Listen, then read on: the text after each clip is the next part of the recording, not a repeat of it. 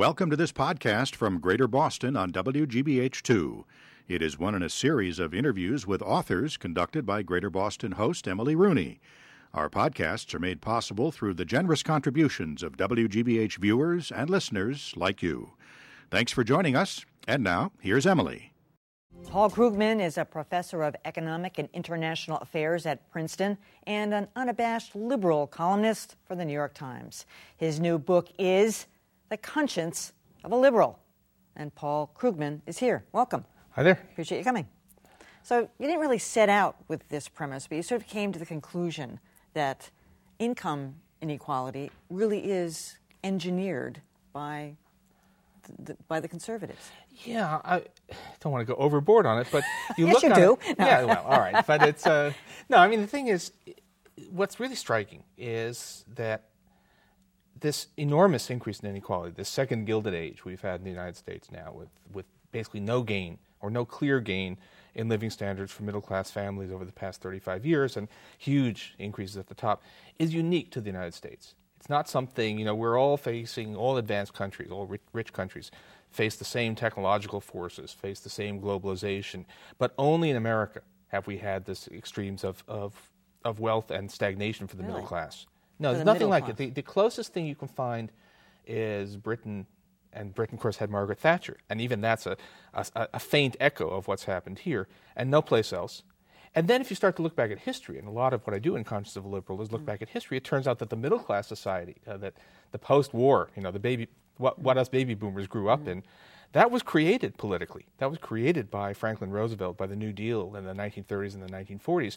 So it sort of stands to reason, and I try to document how it's worked, that the very non-middle class society we have now was also created by politics. But you're, you're saying that the conservatives have wanted to you know, break down the old New Deal way of politics and you know, the social sort of Yeah. spreading the wealth kind of thing. But how did they do that? Have they successfully engineered it? And, and, and secondly, what's wrong with it? What's, what's wrong with an income inequality? Well, the main thing, let's, let's do that in reverse. The main thing that's wrong with income inequality is first that it means that lots of people don't share in, in prosperity. You know, we're a vastly richer country than we were in the early 1970s. You know, we, we, we have computers. We didn't have personal computers. We have the internet. We, have, we didn't have fax machines. We didn't have freight containerization. We're enormously more productive. And yet, it's within the realm of argument whether the typical middle class family has had any gain. So there you've had 35 years of technological progress and economic growth with hardly any of it going down to the typical American family, to most American families. That in itself is a problem. And then also, uh, high income inequality leads to a polarized, non trusting, politically divisive society. You know, we've moved part of the way towards becoming Latin America. And I don't like to see that happening to my country. But, but if this is the case, why have we drifted in recent years? We had a turnover this past year in, in Congress, but most of our presidents have been Republican over the past, you know, three decades. Um, and if, if that's so, if that's hurting the people who don't have, or that have nots, but it that way, why aren't those people in power? Well, it's an interesting. I didn't when I was writing this book. I had no idea I was going to here. But when you look, political scientists look at the voting. You ask why? Why have we mostly had Republican victories, whereas before it was more balanced?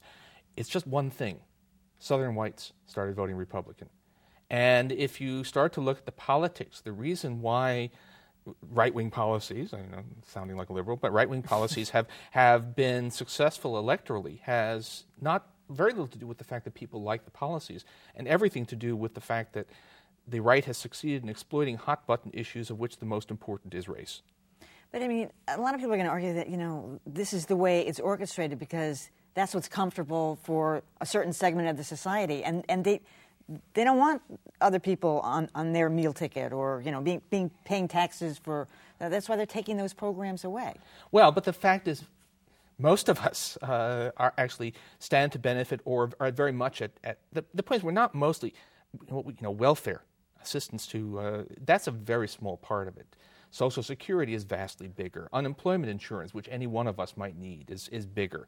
Uh, all of these programs the, the basic social safety net is in fact uh, something that that middle class families either use or very much need to have available in case something goes wrong. So this is not the whole story of America these past few decades is not the middle class versus the poor. It's actually it's a tiny elite, the top few percent mm. of society versus the great majority. Might the uh, middle class also be afraid, though, of an estate tax, which could happen if there's a new? oh boy, uh, the, even the even the estate tax in, in 2000, uh, before the Bush cuts, only affected about two percent of, of families, and, and it was you know and, and it was tiny unless you had a very large estate, and now it's you know the, the, a limit of three million or four million dollars means that hardly anybody, only a tiny elite. Now this is one of those funny things. I mean the family farm broken up, but they never were able to find a single example where that actually happened.